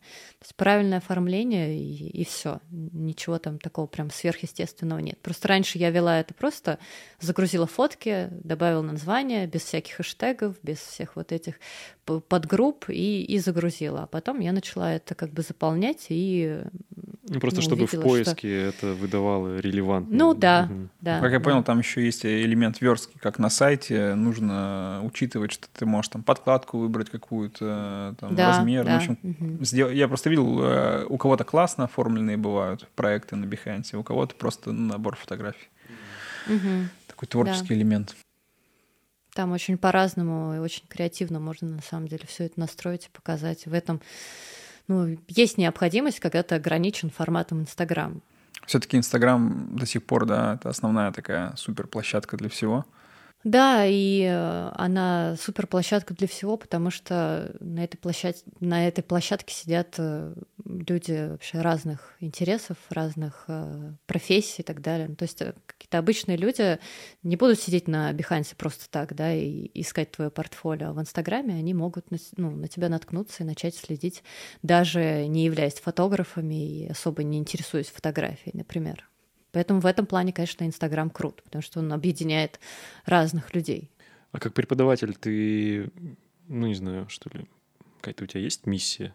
Ну, будем честны, многие приходят за готовыми рецептами. Ну вот невозможно же научить снимать так, как это делает Полина Вашингтон. Конечно, да. да. есть, э, и вот э, как ты лавируешь между вот этим запросом и э, тем, что нужно вложить в голову, и что ты считаешь важным вложить в голову своим студентам?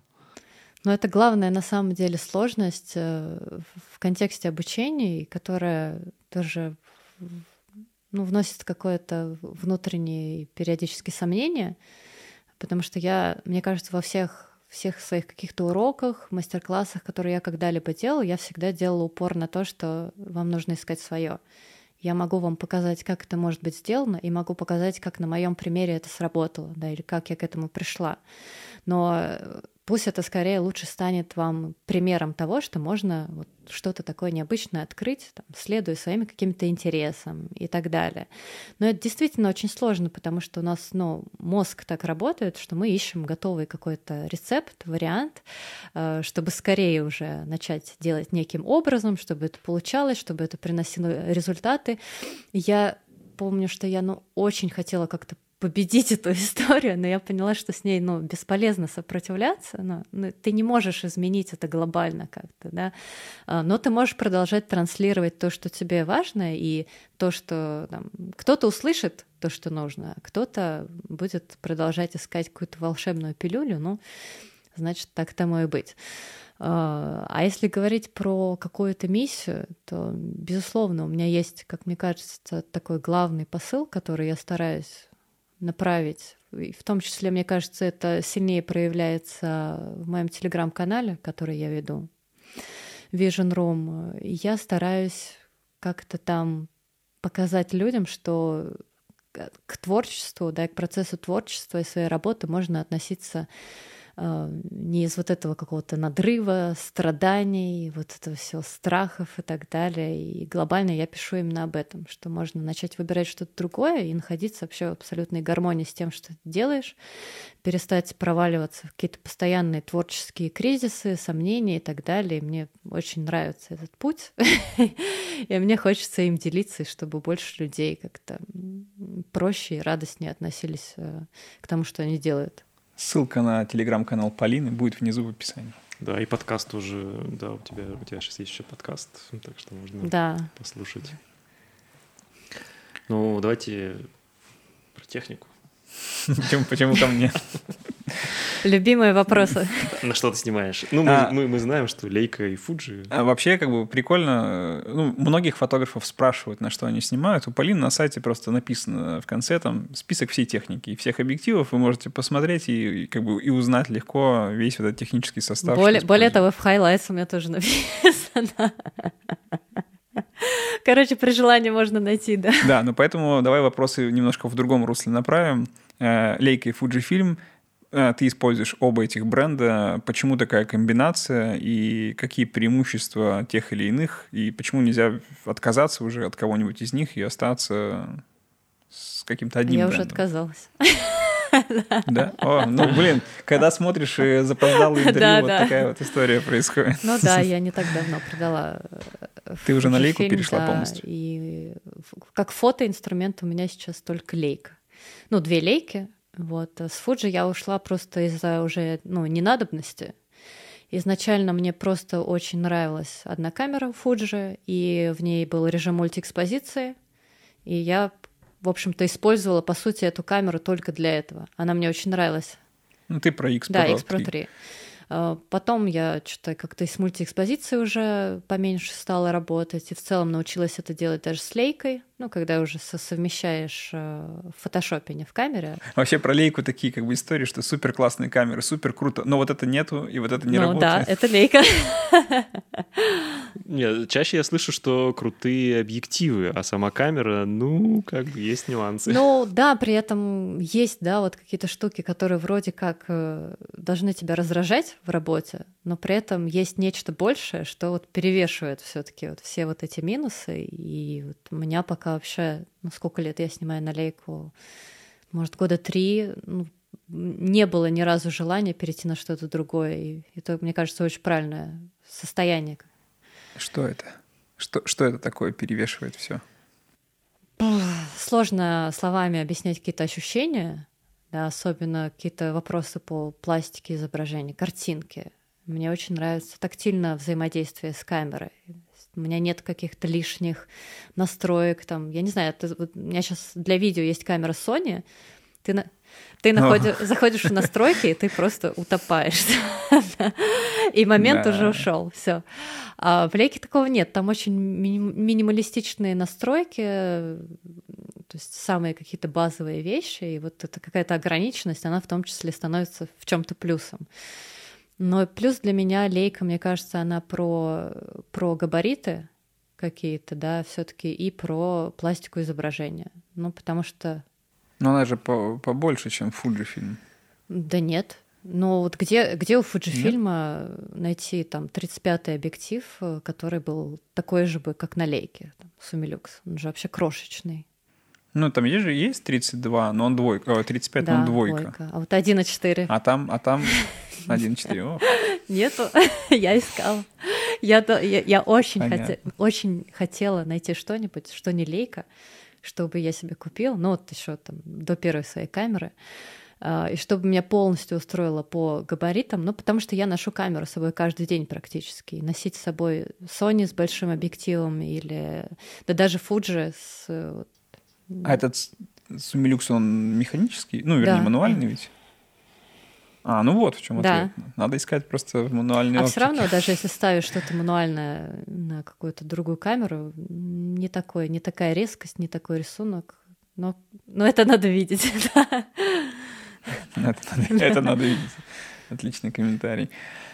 А у тебя есть любимый объектив, без которого вообще никуда? То есть вот представь себе, что ты отправляешься на какую-то съемку, тебе говорят, хватай сумку, но ты можешь взять только одну камеру, один объектив, эм, но ты не знаешь, что будешь снимать, вот тебе надо взять что-то одно. 35-й, Есть да. 35-й? Такая классика, которая можно и портрет снять, можно и что-то такое общее. Но в целом я люблю 35 миллиметров, как фокусное расстояние, практически только на него и снимаю. Но мне кажется, лейка реально это вот... Вот мне сейчас в голову не приходят коммерческие фотографы, которые бы работали лейками. И мне кажется, лейка реально это про ну, это вот, не знаю, это еще и про какой-то дух э, Ну, безусловно, фотографии, да. да, да. Но опять, И, и мне кажется, что это тоже настраивает тебя на определенные... Ну вот как, как не знаю, у меня вот стоит э, на полке Мамия RZ67, и то есть я прям, ну, физически это ощущаешь, когда ты берешь Энергетику. другой инструмент в руки. Да, и, и, и у тебя меняется и там темп съемки, он становится другим. В общем, я думаю, что от инструмента действительно это, это зависит. И вот этот вайб, э, он супер важен, когда ты занимаешься именно творчеством. Потому что, ну, в коммерции, как мне кажется, как раз вот... э, Ну, ты решаешь задачу. да, ты решаешь задачу, и тебе нужна вот это, наоборот, какая-то большая Мгм. гибкость, варианты там настроек, и поэтому в руках там таких, ну, ребят, которые зарабатывают именно ремеслом, другие камеры. ну, пи- плюс есть же тоже- всякие сельки тоже, лейки. Просто я, я снимаю на Да. М, а она такая, ну, вот как раз про это ощущение, да. А есть Ну да. э, какая-нибудь SL Чуть Да, более она коммерческая. Мгм. для такой фотографии. А вот любопытно, ты озвучил, Жень, что э, ну, вот в большинстве рук ре- ремесленников другие камеры. А ведь лейки когда-то были чистые Ну ле- ремесленника, надежная. Почти у всех репортажников в руках пленочная лейка. А сейчас прошло время, и у многих в руках либо Canon, либо Nikon. И вот э, в основном, да, творческие фотографы снимают на... Нет, ну сейчас, мне кажется, вот за последние годы очень разворот. много стало появляться фотографов, которые снимают на лейку. Да, может быть, это больше кьюшка какая-нибудь, где есть все-таки автофокус. На М- М-ку я не Мгм. так много знаю людей. Э, М-ка все время представляется чем-то, что ты покупаешь э, и ставишь на полку. Э, Я могу. Себе позволить. Да, но тем не менее, мне вот мне лично как-то так сложилось, что искренне нравится эта камера. И я когда ехала первый раз покупать М-ку, у меня вообще не было представления, что я еду покупать, потому что я никогда не держала в руках лейку. И вообще в целом единственный фактор, из-за которого я зах- захотела купить, и накопить денег на первую лейку, это компактность 35-го объектива. Ну, Просто нигде, ни у кого других я не, не находила этого, и еще никак в этот момент я не знала ни про пластику, ни про какие-то особенности лейки, ни про какую-то особую картинку, цвет и так далее. То есть вообще этого ничего не было.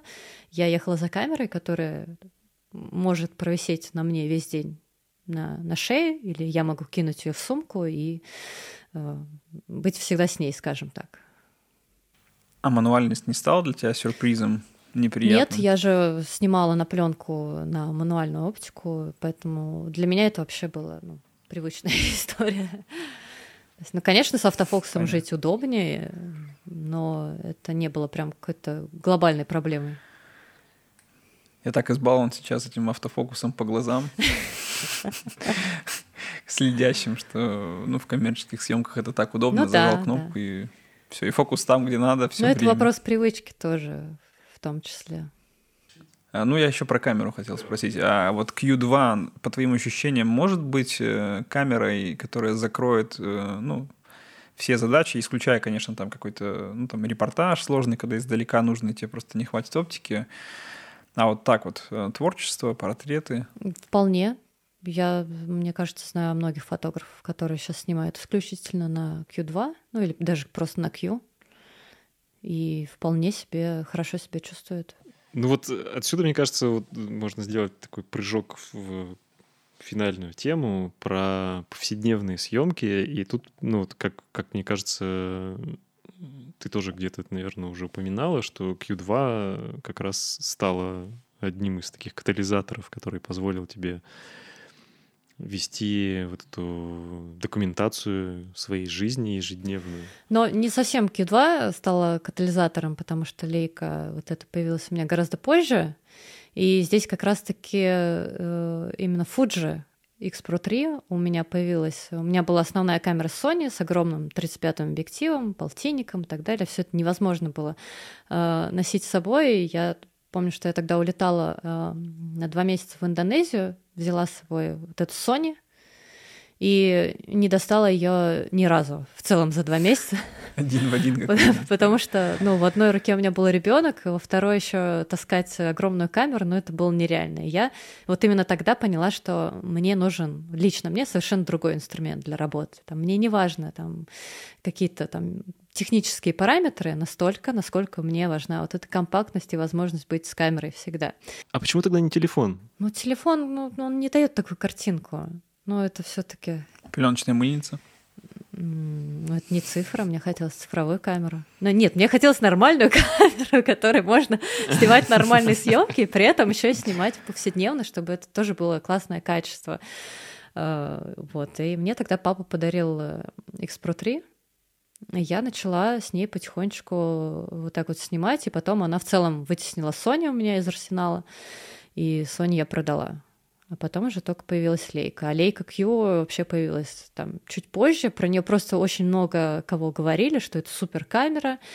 Я сопротивлялась всем эти, всей этой информации, потому что я там, тоже в этот момент купила себе, ну, обновила лейку.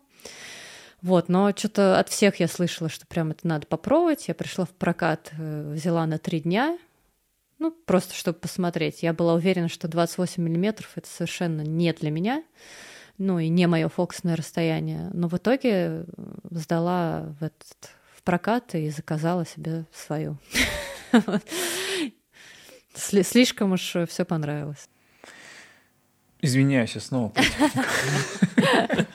Ну, мне просто интересно. Мы, мы же не раз вели с тобой, Женя, э, какие-то разговоры и споры о, о форматах, о том, насколько значительная разница между фуллфреймом и средним форматом, между фуллфреймом и кропом.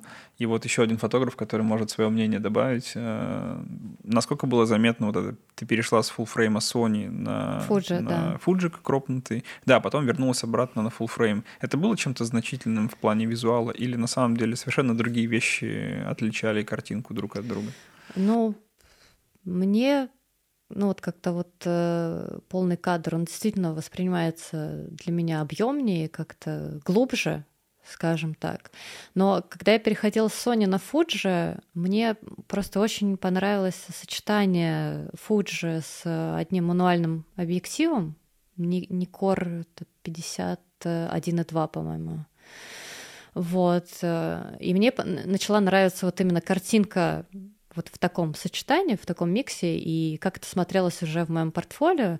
И в целом вот эти какие, какая-то разница, что это кроп, а до этого у меня был полный кадр, ну, это не так существенно для меня было. Каких-то особых сложностей я не испытывала с тем, что я там перешла на кроп.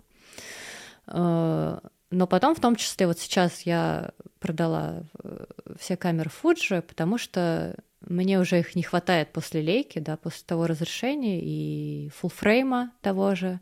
Не, не хватает какой-то глубины, и оптика там мне не всегда нравилась. Э, поэтому сейчас, наверное, на кроп я бы не смогла вернуться. Но, опять же, я в целом не очень представляю, как вообще на что можно слезть с лейки. Ну, наверное, наверное, да. Ладно, закроем вопрос этой технической стороной. Я узнал все, что хотел. Давай снова про саморефлексию и съемку ежедневную в своей жизни. Что это вообще дает ну, тебе, по, по твоим ощущениям? Ран... Не мешает ли камера проживать момент? Угу. У меня раньше вообще была проблема, с которой я работала, скажем так, фотографии, что, опять же, из-за того, что я много снимала на пленку, я себе сильно не позволяла сделать какой-то кадр. Эм, то есть у меня была обратная история, я все время мыслила категориями портфолио, что я нажму на спуск только когда вот у меня есть уверенность, что это ну, что этот кадр пойдет как бы на мое портфолио. Что это достойное да, портфолио. и mm из-за этого я себя очень сильно ограничивала, и ограничивала и в творческих съемках, то есть как-то, ну, слишком строго подходила к выбору каких-то кадров, не добавляя какого-то разнообразия. И у меня в целом раньше была такая идея, что вот главное, чтобы один какой-то кадр получился со съемки, а все остальное не важно. Сейчас я снимаю серию, а раньше я, наоборот, мыслила одним кадром. Вот. Э, и с точки зрения каких-то повседневных моментов я тоже очень редко себе разрешала что-то снимать. И мне сейчас уже, там, по прошествии времени, очень жаль, что я ну, какие-то моменты своей повседневной жизни не сняла. Не сняла каких-то людей, не сняла какие-то ситуации. Просто потому, что я смотрела на это. Но это же не в портфолио, это какая-то там ерунда. Плюс тогда еще не было айфонов, да, на которого можно было возложить вот эту функцию э, съемки не самых э, там, значимых, скажем так, э, для творчества моментов. Э, и у меня была подруга, которая, наоборот, она снимала на пленку просто все, то есть и в портфолио, и какие-то, ну, какую-то условную фигню. я очень этому завидовала, потому что я не могла себе разрешить так сделать. У меня был в, какой-то, ну, в голове какой-то вот пунктик по этому вопросу. И когда я начала, э, вот, ну, точнее, даже так, я через iPhone увидела, что я на самом деле люблю снимать. То есть помимо вот этой работы в какое-то портфолио, мне очень нравится просто что-то запечатлевать. Э, и телефон вот в этом плане, он, конечно, всегда был под рукой, и на него не жалко было снять э, какую-то условную ерунду. И в какой-то момент подумала, а что если я переключу и нач... ну, переключусь и начну делать то же самое на камеру? И это был какой-то, ну, эксперимент, не знаю, то есть я, я не знала, к чему это приведет и зачем я это делаю, вот, но когда появился инструмент, который мне действительно э, нравился, с которым мне вот было комфортно, да, то есть не какая-то Sony, которую мучительно таскать, а вот что-то э, более приятное, эстетически и чисто в руках, э, я начала просто брать камеру с собой всегда, каждый день, и потихонечку прививать себе вот такую способность э, разрешить себе сделать кадр чего-то в кавычках недостойного. И постепенно я начала много чего видеть, много чего замечать, и, что самое главное, разрешать себе снимать это и получать от этого удовольствие. Не меньшее, чем когда я снимаю какой-нибудь кадр в портфолио. И это очень круто закрыло какую-то такую историю про то, что вот, если живешь исключительно какими-то творческими съемками в портфолио, но лично я всегда испытывала раньше от этого ну, вот какие-то паузы, что ты живешь э, вот творческим моментом, да, творческой съемкой, а потом у тебя такой разрыв ничего не происходит. Жизнь кажется скучной, унылой и, и, так далее, да, и фотографии в ней нет. А потом фотография просто стала частью жизни, и какой-нибудь самый обычный повседневный кадр может меня радовать точно так же, как какой-нибудь кадр в портфолио. И такая получилась неразрывная нить, что, получается, фотографии из моей жизни не выходят, скажем так, чему я, наверное, рада все-таки. А ты что-то делаешь вот с этими повседневными фотографиями? Ну, то есть, э, да, я там видел, что ты там в сторис это у тебя появляется, но наверняка ты снимаешь еще и э, ну, какую-то там свою семью, своих близких, друзей. Вот э, дальше эти фотографии, они у тебя, ну, что, ты их хранишь в цифровом виде или ты какие-то печатаешь их книжки, что, что-то с ними происходит? Ну да, это получается такой архив.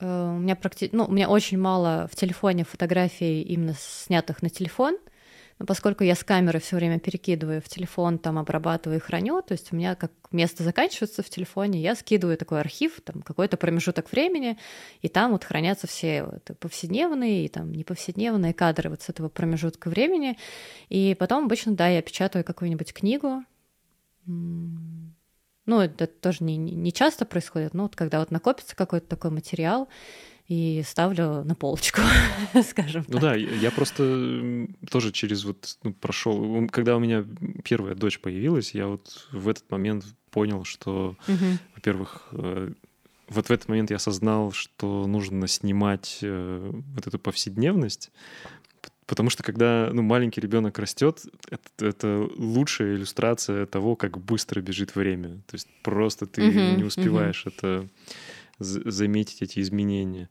И потом я понял, что если эти фотографии не вытащить там из цифровой среды, то они просто сгинут в этих в гигабайтах где-то на винтах. Да, есть такое. Слишком да, много. Да, и ты никогда к ним не вернешься. А книжки вот стоят на полке, и даже дети любят их там полистать. Да, у меня сын тоже очень любит э, достать какой-нибудь одну из этих книг и начать смотреть на себя маленького, там что-то спрашивать. Ну и мне кажется, по прошествии времени какого-то, ну, уже более значительного, это особенно интересно будет. Вот ты сказала, когда рассказывала о том, как э, позволила себе снимать э, условно в кавычках эти недостойные портфолио кадры, и тем самым как бы раскрыла потенциал вот этой возможности документировать свою ежедневную жизнь. Есть еще какие-то маленькие, может быть, советы, которые позволят слушателям и мне начать делать так же, потому что правда это бывает тяжело, и я вот сталкиваюсь ровно с той же проблемой, сталкивал, да, я сталкиваюсь, ты сталкивалась с той же ровно проблемой о том, что, блин, как будто бы это, ну, как бы скучный кадр, а как будто бы лень камеру достать или что-нибудь еще, взять ее с собой куда-то. Какие еще шаги позволили себе наладить этот процесс и не сорваться? Но первый главный шаг, как мне кажется, он связан все-таки с камерой. Это должно быть что-то доступное, что не тяжело брать с собой. Это на самом деле очень важно. Да? И это может быть даже телефон. То есть здесь как, как кому что-то нравится. Или, например, сейчас у нас тоже есть такой бум, мы снимаем на детскую чековую камеру. Вот, и просто колоссальное удовольствие от этого получаем. Она, она, она стоит... печатает на чековой ленте. Ага. То есть ты, ты как, как полароид, ага. только там рулон чековой ленты и черно-белый такой снимок, у тебя выезжает, шик, отрываешь. Но они недолговечные, эти снимки, они в это выгорят очень быстро. Ну, в общем, это тоже такое 4000 рублей, но при этом очень прикольный, доступный инструмент, чтобы вот снимать как раз-таки повседневность какую-то. И я думаю, что здесь это тоже еще во многом вопрос эм, твоего фокуса и внимания есть э, мы, то есть нужно очень как-то перенастроиться. Я даже не знаю, как это объяснить, но у меня это работает так, что я даже если живу какую-то повседневную жизнь, ну, там, гуляю с друзьями, иду по улице, у меня все время в фоновом режиме работает вот этот какой-то сканер в глазах, который вот ищет в пространстве какие-то рисунки какие-то, вот э, акценты или что-то такое, и я могу там, не знаю, разговаривать с человеком, идти потом резко остановиться, куда-то развернуться, начать что-то что фотографировать. Но э, анализируя свой какой-то опыт, я понимаю, что это привычка, которую я наработала. То есть это не что-то, что было со мной всегда, это не что-то, с чем я родилась, да, или что внезапно ко мне пришло. Это то, чему я себя тренировала. Вот именно за счет того, что я беру камеру, я выхожу и я иду смотреть, потому что процесс видения это тоже процесс. Да, мы можем смотреть на мир в каком-то ну, режиме автономном, да, то есть ну, просто условно, чтобы нас не сбил автобус, например, uh-huh. да, сканировать простра- пространство. Но есть еще и момент видения, как э, вот, вот это фотографическое видение, это некий навык, который нужно тренировать. То есть, когда ты все-таки не просто смотришь на пространство, чтобы там перейти дорогу в нужном месте, а ты ищешь какие-то моменты, какие-то узоры, какой-то свет, какой-то ритм, сюжет и так далее. И вот если это как-то интегрировать в свою жизнь, ну, опять же, путем практики, путем, возможно, заставления себя э, брать камеру с собой, то в какой-то момент тебя просто переключается вот это в глазах, в голове, и это становится неотъемлемой частью вообще того, как ты видишь. И это очень прикольно, потому что сейчас, ну, я себя не заставляю видеть. Я просто не могу не видеть. То есть это уже произошел такой щелчок, когда у меня нет каких-то проблем с тем, чтобы заставить себя взять камеру, например, или что-то поснимать. Я не могу этого не сделать, скажем так. В общем, вывод, практика. Вот это слово очень хорошее, которое... Ну, как да, обычно, нету, да, нету самое главное. никакой пилюли, волшебной да, пилюли. Волшебной лейки. Придется брать и делать. Нет, но ну можно найти, подобрать себе лейку, с ней будет очень приятно ну, выходить да, на улицу Тут, мне кажется, есть ловушка такая, что как бы можно так думать, что ну вот, чтобы это начать, мне нужна лейка. Мне кажется, что, что, что, да, что, конечно, инструмент важен, его должно быть приятно взять. Здесь он важен, безусловно. Что его приятно да. должно быть взять в руки, но все равно мне кажется, что как бы не от инструмента идет мотивация. То есть что, что, что можно, ну, как бы на, на первых порах стартануть там с телефона. Я Конечно, с телефона да. вообще не и могу. с детской чековой камерой. Да, блин, ну, я с телефона вообще не могу. У меня в телефоне э, куча каких-то скриншотов, э, бытовых фотографий, счетчиков и так далее. И я не воспринимаю этот инструмент как вот для запечатления. Э, ну, чего, чего. Я, я, я тоже не, не очень понимаю телефон как фотоаппарат. Я могу там что-то для сторис снять, но обычно нет, не хочется как-то с ним взаимодействовать в плане фотографии именно. А можешь немножко еще рассказать про свои автопортреты? Э, как бы чем они являются для тебя, для чего ты снимаешь автопортреты, чтобы, ну вот, чтобы что? Но раньше я снимала очень много автопортретов, и они даже складывались в какие-то серии творческие, просто потому что мне было тяжело находить общий язык с другими людьми, а снимать мне все-таки хотелось, поэтому я отыгрывалась на себе. Ну, мне так было проще. Герой, который всегда рядом. Это, да, и я всегда у себя под рукой, мне ничего не нужно было себе объяснять. Вот, я тогда еще жила ну, за городом и в целом не очень любила выезжать в город. Вот, поэтому для меня это было таким периодом, когда я просто не бросала фотографию, э, фотография оставалась в моей жизни, но при этом я как бы через себя все это делала. Сейчас уже, мне кажется, вот такой градус какого-то интереса и внимания к автопортретам у меня спал. раньше я намного больше все-таки снимала себя. Э, сейчас, э, опять же, что-то все нет на это времени, да, и какого-то пространства подходящего. Но если я снимаю сейчас, наверное, это какая-то все-таки история даже не про фотографию, а про принятие. То есть про возможность посмотреть на себя со стороны, да, и э, пересмотреть, может быть, к чему-то отношение, да, или просто увидеть себя, как, как, как ты выглядишь в данный промежуток времени. Иногда ты смотришь понимаешь, что ты ну, как какая-то очень уставшая, например, да, и это тоже тебе таким становится звоночком, что, может быть, нужно что-то пересмотреть и на что-то другое обратить внимание. Вот. Но ты тоже думал, что автопортрет Поэт... это больше про некоторую психологию и работу с принятием самого я, себя? Я думаю, что да, да, это не, не, не столько про кадр, то есть у меня нет стремления какого-то какой-то сделать интересный кадр, Хотя раньше, например, это было, когда автопортреты были частью какого-то творческого портфолио, но сейчас это скорее, да, просто какой-то способ э, посмотреть на себя со стороны, вообще обратить внимание на себя, потому что иногда бывает, опять же, в какой-то гонке, когда ты бесконечно делаешь то одни дела, то другие, там, съемки и так далее, очень хочется остановиться и как-то заметить себя в этом процессе вообще, в своей жизни, да, видеть, что вот ты есть, ты не просто какая-то машина, которая там, бесконечно что-то делает. А, ну, наверное, сейчас это что-то про это. Ну что, будем да. финализировать наш выпуск. Я хотел еще задать один вопрос, да. последний. Это можешь ли ты дать какой-то совет фотографам, которые сейчас вот на этом творческом пути сомневаются немного в себе, не могут найти свой стиль, думают, как двигаться дальше? В общем, мне кажется, ты наверняка какие-то советы даешь своим студентам. Да, есть. Можешь выбрать один и дать аудитории этого подкаста.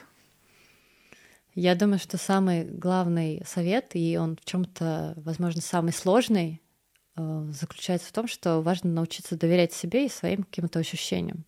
Потому что мы очень часто идти, хотим идти по каким-то проверенным маршрутам, безопасным тропам и так далее, да, каким пытаемся найти, опять же, какие-то волшебные пилюли и так далее, но очень многое приводит нас э, к чему-то своему именно из э, вот этого какого-то состояния доверия своим тем же интересам, потому что опять же, часто можно видеть, как люди снимают не то, что им нравится, а то, что, ну, вроде как сейчас модно снимать, что сейчас находится в каких-то трендах и так далее. И это может стать таким ложным вектором, как мне кажется, в самом начале пути особенно. И очень круто, если вот ребята смогут сразу же как-то вот э, взять за правило несмотря ни на что, доверять себе в съемке, в обработке, в выборе локаций, героев, э, того, как выглядит кадр, чем, из чего он состоит, просто вот прислушиваться к своему какому-то внутреннему голосу, он обязательно приведет и к своему стилю, и к своей какой-то фотографии, и в целом к своему, мне кажется, месту в жизни и фотографии. Блин, очень классный совет. Спасибо тебе за разговор, спасибо, что нашла время, уделила его. Э, друзья, ставьте, пожалуйста, лайки подкасту, 5 звезд, подписка, шерьте его своим друзьям и коллегам, потому что, мне кажется, получилась очень классная беседа с Полиной. Мне было очень интересно поговорить и познакомиться с тобой. Так часто бывает, что по фотографиям эм, создается очень точный портрет человека, автора. автора, да, да. И ты когда ну, лично знакомишься, прям редко ошибаешься, что не совпадение какое-то. Классно. Э- э- Это, мне кажется, как раз-таки, ну, какая-то вот такая важная связь с тем, с тем, что ты делаешь, и тем, кто ты есть. И очень круто, когда она выстроена. Да. Ну, в общем, чтобы все нашли свою связь. Да, а- Да. Обрести, с- обрести себя и в творчестве, и в жизни, мне кажется, это вообще супер, супер важная и сложная задача. Мгм. Ну что, до встречи в новых да. выпусках. Спасибо. Пока. Все, всем пока.